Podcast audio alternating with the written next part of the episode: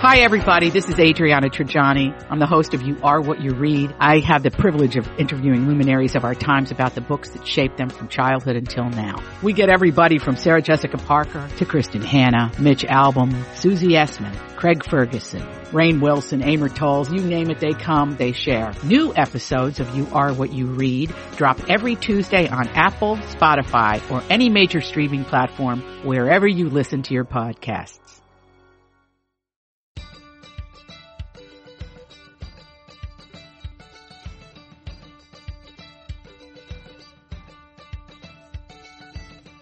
I'm Elizabeth Reese. I'm Marjorie Punnett.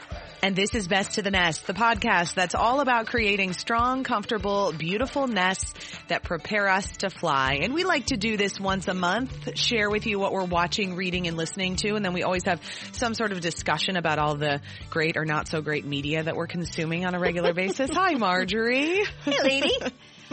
yeah, not so great. Although mostly this month, pretty good pretty good. I'm pretty proud of myself. Uh, oh, that's good. Yeah, I'm watching Loki on Disney Plus. oh, I haven't though, watched this yet. Even though I'm not fully part of the Marvel universe, I have a husband that is. And what I like about Loki is that you don't really have to keep all the Marvel characters straight. I mean, this is the Iron Man. Oh gosh, who else is Thor? This is that franchise. yes, it's the Avengers franchise, which okay. I have seen a lot of the movies, but I don't really commit it to my brain. So, but Loki, Tom Hiddleston, I think is the star of it. I think I'm pronouncing his name correctly. And he is charming. I mean, he's just absolutely charming. And in the Marvel universe, he's an evil character. And this series is all about Loki I mean, you could go into a much deeper discussion about what this actually means and what sort of character or human analysis this is, which I will spare all of you.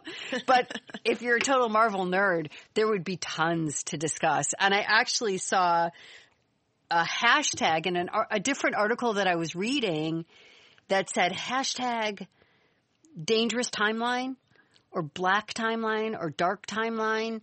And it's, that's a reference back to Loki. And so it's interesting how it's just already sort of infiltrated how we talk and how we view things. So if you haven't watched it, you'll get references that you might not get because they're already making it into mainstream culture. That happened to me when I started watching the Star Wars movies. I had only seen Return of the Jedi when I was like, oh wow.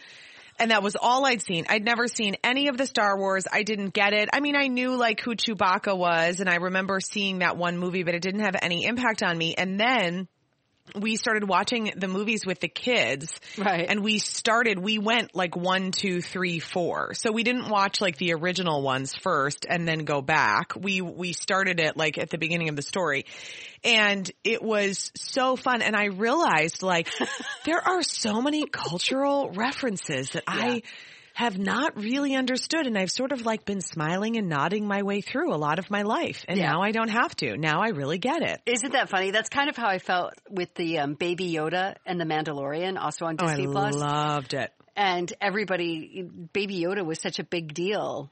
And I don't think that's the character's name, but it sort of became known as Baby Yoda. It's Grogu. Thank you. And it just was so funny. He's like, okay, I get it now. I get it because I watched The I Mandalorian know. this month too. And and I have to, you know, I have to say for if I were what I have loved, what I loved about Mandalorian and Loki is this would have been something I would have been. I mean, I liked them. I didn't love them, but I would have loved them when my boys were like eight and ten. For sure. It would have been so great to sit and watch it with them because I know they would have passionately loved it and it would have been really fun to share it with them. So, I mean, I, I really think Disney Plus is doing a great job in providing that sort of young adult entertainment that bleeds over to a, it's just well done. And so it's enjoyable sort of no matter what age you are, which I think is hard to do. Yeah, I think you're totally right. Okay, I've got two things that I am watching and that I caught up on. I hadn't seen any of Bridgerton. Have oh. you watched Bridgerton? Yes. Yes, I hadn't seen any of it, and then I just decided I just was getting to this heaviness point again in life where I just needed to watch something. Oh yeah. I listen to like a lot of intense podcasts yep. that are just really talking a lot about sort of the state of the world and all sorts of things. And so I just wanted to watch something that was totally uh, just entertaining and you mean, like you mean soft porn? Yeah, I don't know. I, I it was really funny because you know what's funny? I'd heard so much about like so much of the sex stuff. It is definitely, but I think because it, it people had built it up as being so like pornographic to me, Right, I thought that it was going to be more than it was. Kind Sure, of. I don't know. I was It- just sort of like, oh, I guess this wasn't as like porn centric as I thought it would be. It's really not. It just, I hadn't heard anything about that. So I had the opposite reaction. That Oh, it that's funny. surprised me when it started happening. Yeah, yeah, I guess that's true. And two, I was living alone in Tempe, watching it on my iPad, like in a dark room. I was like, wait, wait, wait, whoa, this is getting really weird. So This is getting weird. You know what? What's funny about it though is because you know if you haven't seen it, I mean it's from Shondaland and it's on Netflix, and the second season is coming out in March. So it's kind of fun to like Oh. watch the first season now and then get ready for the second season to come out. And it's definitely like I mean it's it's not on network television, so it's like so, so sexy. But the fascinating thing is because it's set in like the 1800s or whatever, 1700s. I don't know. I don't know. All of those centuries run together Yeah, in my and it- mind. and it doesn't really matter. It's an old timey century. There you go. But the women just know absolutely nothing about sex. Like these ones that are all, that are like these debutantes and presented to society and they're trying to find this right match and it's gonna like benefit the family and this whole thing. When you are in this society where you're meant to be a proper wife, you literally know nothing. Like it's just so unbelievable to have this character on her wedding day not know how, not, not know where babies come from Can you like not know what's going to happen in order to try to have a baby and like to not understand it's so that was what I found that even more shocking than the sex stuff. I Well, was I mean- like, geez. Think back to when you, I mean, I learned about it in school. When you learn how all of that works, I know. it is know. shocking. It's like It the weirdest thing is. ever. It's weird unless you introduce it in little bits and pieces, which is what I've been doing in our household because of our conversations with Heidi from Beyond the Birds and the Bees. Like we've done a couple Right. of podcast episodes with her and they impacted me so much. I mean, honestly, I kid you not, in the kitchen the other day, Bernie said to me, and I'm just going to tell you what she said, and she's seven, and she said to me, Mama, I know why it hurts so much to have a baby. And I said, why? And she said, because your vagina hole is so small and the baby is big. I mean, that is what she Amen, said. sister. And I was like, and you know what I thought was, oh my gosh, this is so great. Like I thought Heidi would be so proud Yes. of me because the conversations that we've had surrounding it because she's in that like gatherer era of her childhood where when she asks questions, I just answer that question and that's it. But I did say, I said, yeah, but do you know what's so amazing about mama bodies and baby bodies is that I was like, I said, you know, you're, it, I, I don't know if I said vagina because I don't think it technically, whatever. Anywho, Right. it's your cervix that's dilating, whatever, gets bigger when your body is in labor. Your body knows that the baby needs to come out. And so it does this amazing thing. And I was like, and then the baby's head kind of squishes, you know, and I was, so we're like talking about how amazing that is without this like weird thing. And I'm thinking, I am never going to be in this situation where I have to like drop this bomb on my Right. kids of like, holy hell, what goes on?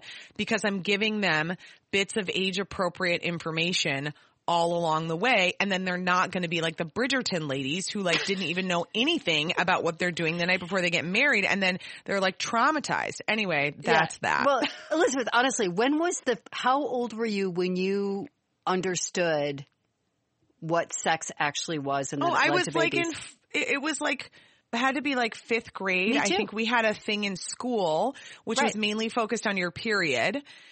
And they like give you all like the Tampax propaganda to try to get you hooked on their products. You know, don't ever think that these school, don't ever think these companies are donating their products to schools out of the goodness of their heart. They are trying to get you hooked on their brand. For just life. telling you. And then, and then I remember my parents handing me a book that said, where do babies come from? And it was like cartoon illustrations Right. And then they they handed it to me and they just said like read, this book and let us know if you have any questions which i love my parents so much they were amazing parents that's the worst sex talk ever It is Yeah. the worst sex talk really possible at this point when the book is passed off to you, are you really going to have questions? Do you really want to have that conversation with your parents? But I No, would say you- for yeah. me too, it was fifth grade and it, I went to a Catholic school. Um, they separated the boys from the girls and we separately had Becoming a Person, which was our sex ed class. That was the name of Yeah. the book. And they would separate us and then I gotta say, like when they would put the class back together, super awkward because you're not looking at the like the the boys like, wow, this is No. weird. So Yeah. yeah, so and that's the first and i get why they do that i mean i certainly i don't think the intention behind that separation was like this terrible thing no, no, no, no. But it is an indication that like there's a disconnect, that there are secrets that you should only keep within women. I mean, I don't know. I just, I just think there's got to be like a different way. Maybe if it was like break up into smaller groups so that well, you have like a you've discovered the different way, which Yeah. is to filter the information when it's not filter, but to address the information when your little gatherer has a question. I mean, I think Yeah. it's remarkable that a six or seven year old is, especially a girl, is aware that her body's going to make a baby and is already thinking about, wow, that's interesting. Yeah. And I think it's it's been helpful because she's old, you know, she was older when Heathcliff was born and then my sister's about to have a baby. Right. So So like they're when you have those all around her. conversations, like it happens. Yeah. Um, I'm also watching the Sex and the City reboot and just like that. And it is like covering a lot of ground. I know people like really have that reaction that you just had, Marjorie. Yeah. But I don't know. I'm just sort of enjoying turning on an episode and just sort of letting it pass me by and then moving on to the next one. Okay, that's the best description, and I will 100% agree with that. Good. My reaction is ooh is because it's my feelings about it are complicated. But if I just look at the like the just the the gloss of it, you you said it perfectly. I just turn it on and let it pass me by, and it's kind of um it's nice to see them again. It's nice to see them again, and it's nice to see them addressing the age issue and all of those things. It's nice to see them again, and and to the Bridgerton, eh, honestly, I really enjoyed it. It's just fun. It's fun. It's fun, and Shonda Rhimes is a genius. I mean, she I just know. is in in in creating these things that have that just can take you away, and Bridgerton does. That's So, how I feel. I think that's I a good totally choice. agree. Okay, what are you reading? So, talking about being taken away, uh, so not. I'm reading a book called Red Comet: The Short Life and Blazing Art of Sylvia Plath. Oh, Um, wow. Yeah, that's intense. So before I went on the cruise, I Googled the top books of 2021 in the New York Times, and this was one of them. This is one of their picks for the top 10 of 2021, and it's a thousand pages. I'm halfway through it. Holy And buckets. That's a commitment. it is a commitment. And it was a commitment to do that on a ship where I was supposed to be on vacation to read a book about a woman who killed herself at 30. So Yeah. it's Weird. a trouble. Marjorie takes a really light, joyful vacation experience and then just stabs a stake in the heart of it with an intense book about suicide and depression and misery. Okay. Welcome to the podcast. so, and welcome to me. Welcome to the conundrum that is me. Ah. So, so I would spend an hour every morning walking laps on top of the ship and I was listening to it on Audible. I still don't know whether it's reading or listening. It's listening, but I consider Yeah. it reading. So I think don't you, know. I just fit it into whatever category feels right for the particular month. I sort of fit it into whatever category I need for this podcast. exactly. That's it. So no, but it's um I'm sort of I wish I on this one though, I wish I were reading it.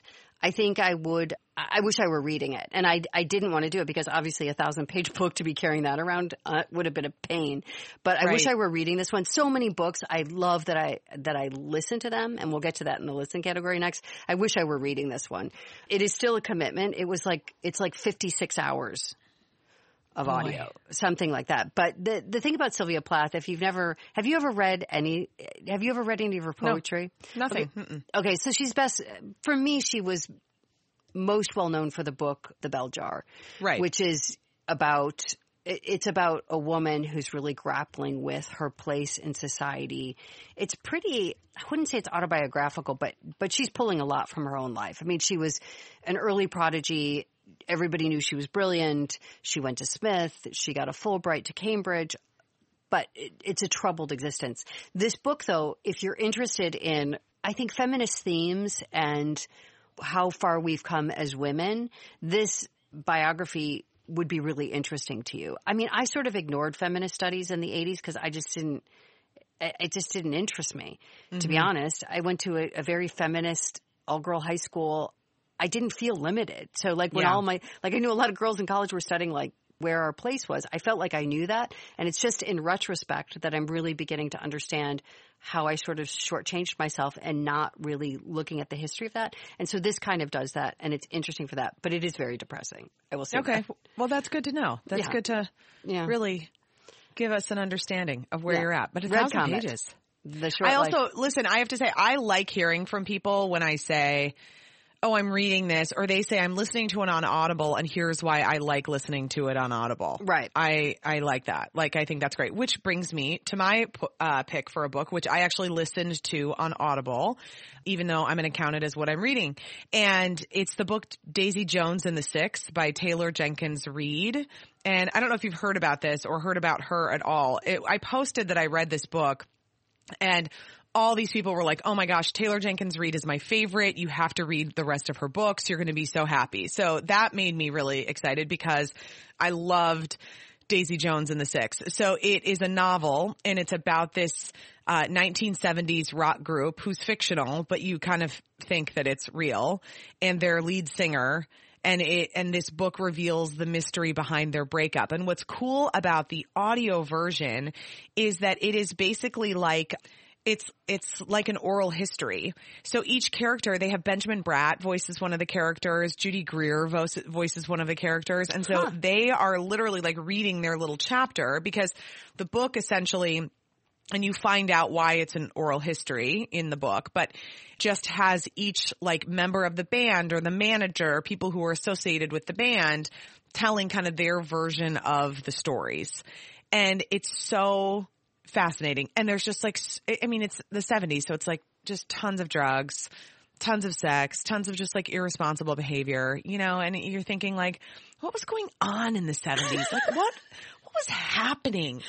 What was everybody doing? Vietnam was going on. I know, which, but like how were the rest the... of you even getting through the day if you were just like doing coke all day and then like drugs at night and then mixing in quaaludes all the time? I just like don't understand it. It's so I, I have to say fascinating. To that point, uh, this really intrigues me and I think I, I will listen to it because it sounds really fun actually.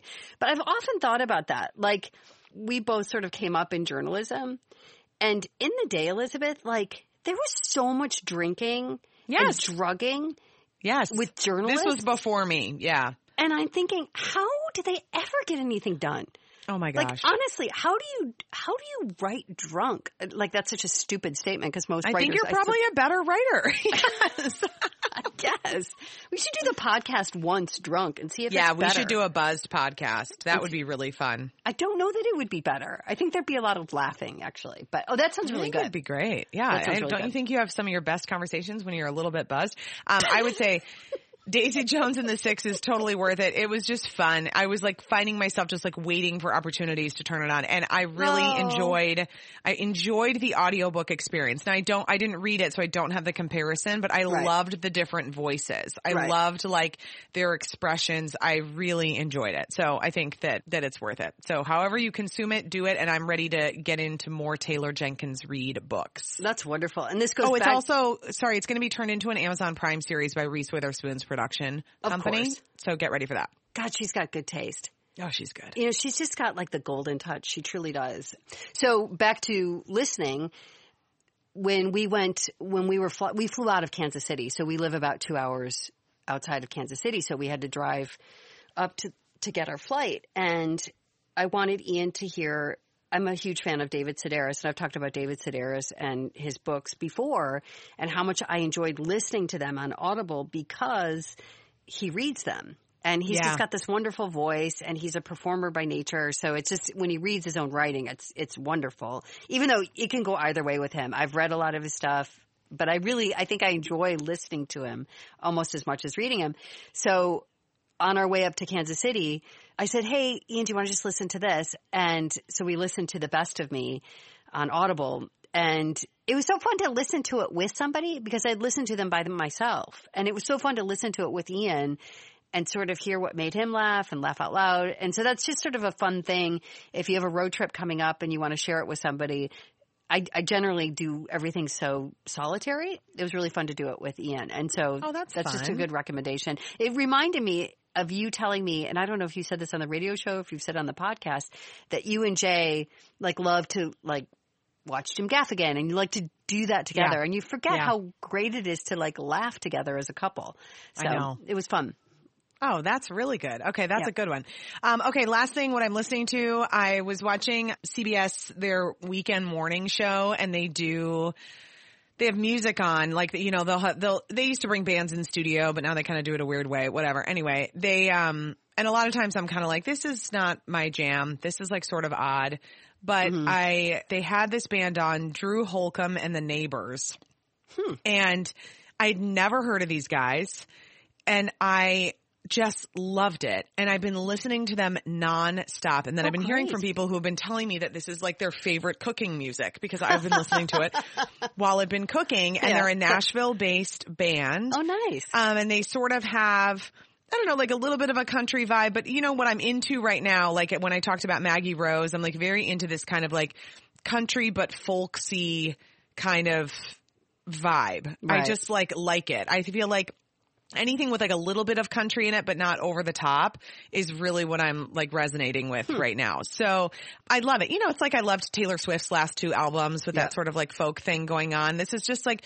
sort of a similar thing and I guess his wife is is a singer too and so she sings on some of his stuff and the music is just fantastic. Again, it's Drew Holcomb like H O L Comb and then C O M B and the neighbors and everything about just like their logo and their look and just it's easy to listen to and it's interesting and I'm just loving it.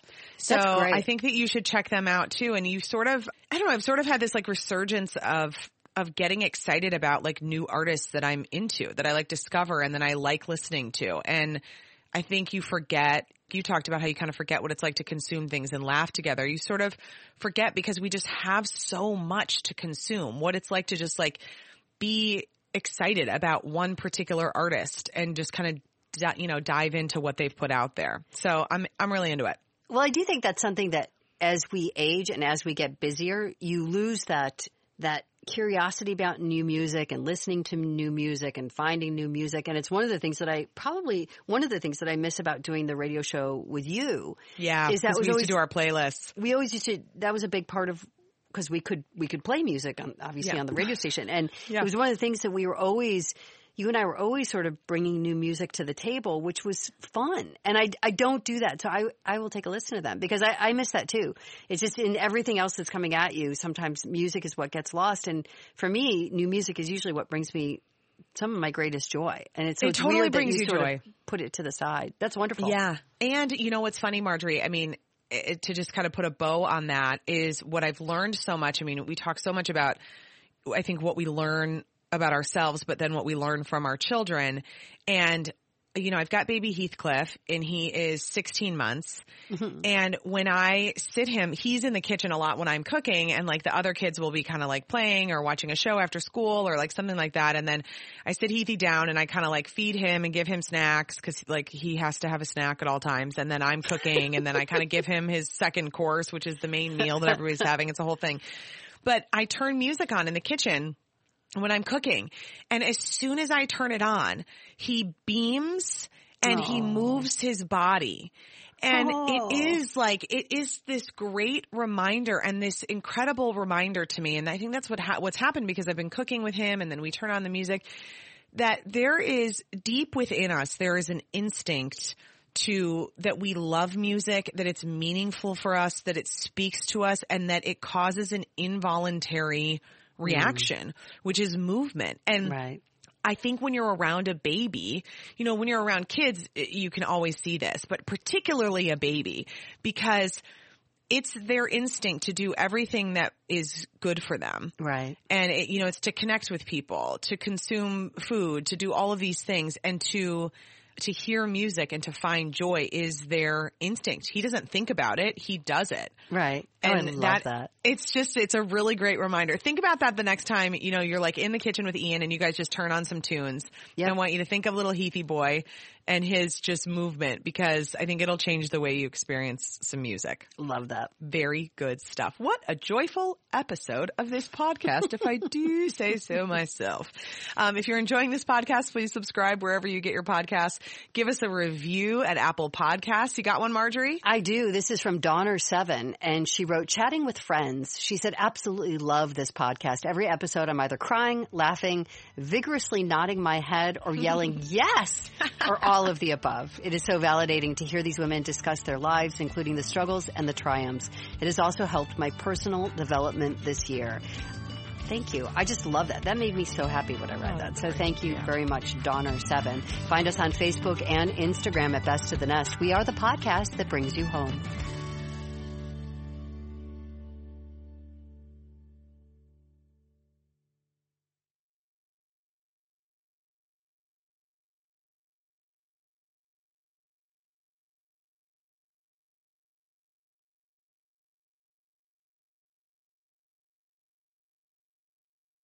To be your best every day, you need proven quality sleep every night. Science proves your best sleep is vital to your mental, emotional, and physical health. And that's where the sleep number bed comes in. And let me tell you, ever since I've had it, my sleep IQ score is just going higher and higher. And did you know 8 out of 10 couples say that one of them sleeps too hot or too cold? Science tells us regulating your sleep temperature leads to higher quality sleep. For many couples, temperature struggles are a real challenge. So here are some tips to help you both sleep just right. Look for beds designed with temperature benefits such as the new Sleep Number Climate 360 smart bed that actively warms and cools each side so you both sleep blissfully comfortable. And now save 40% on the Sleep Number 360 special edition smart bed. Plus special financing for a limited time. Only at Sleep Number stores or sleepnumber.com slash podcast one. Sleep Number, the official sleep and wellness partner of the National Football League. Subject to credit approval, minimum monthly payments required. See sleepnumber.com for details. Grab a 30-day free trial of Live by Live Plus, and you'll get unlimited skips, commercial-free music, and all of the podcasts and live streaming events you can handle. Visit livexlive.com slash podcast one to learn more and start your free trial.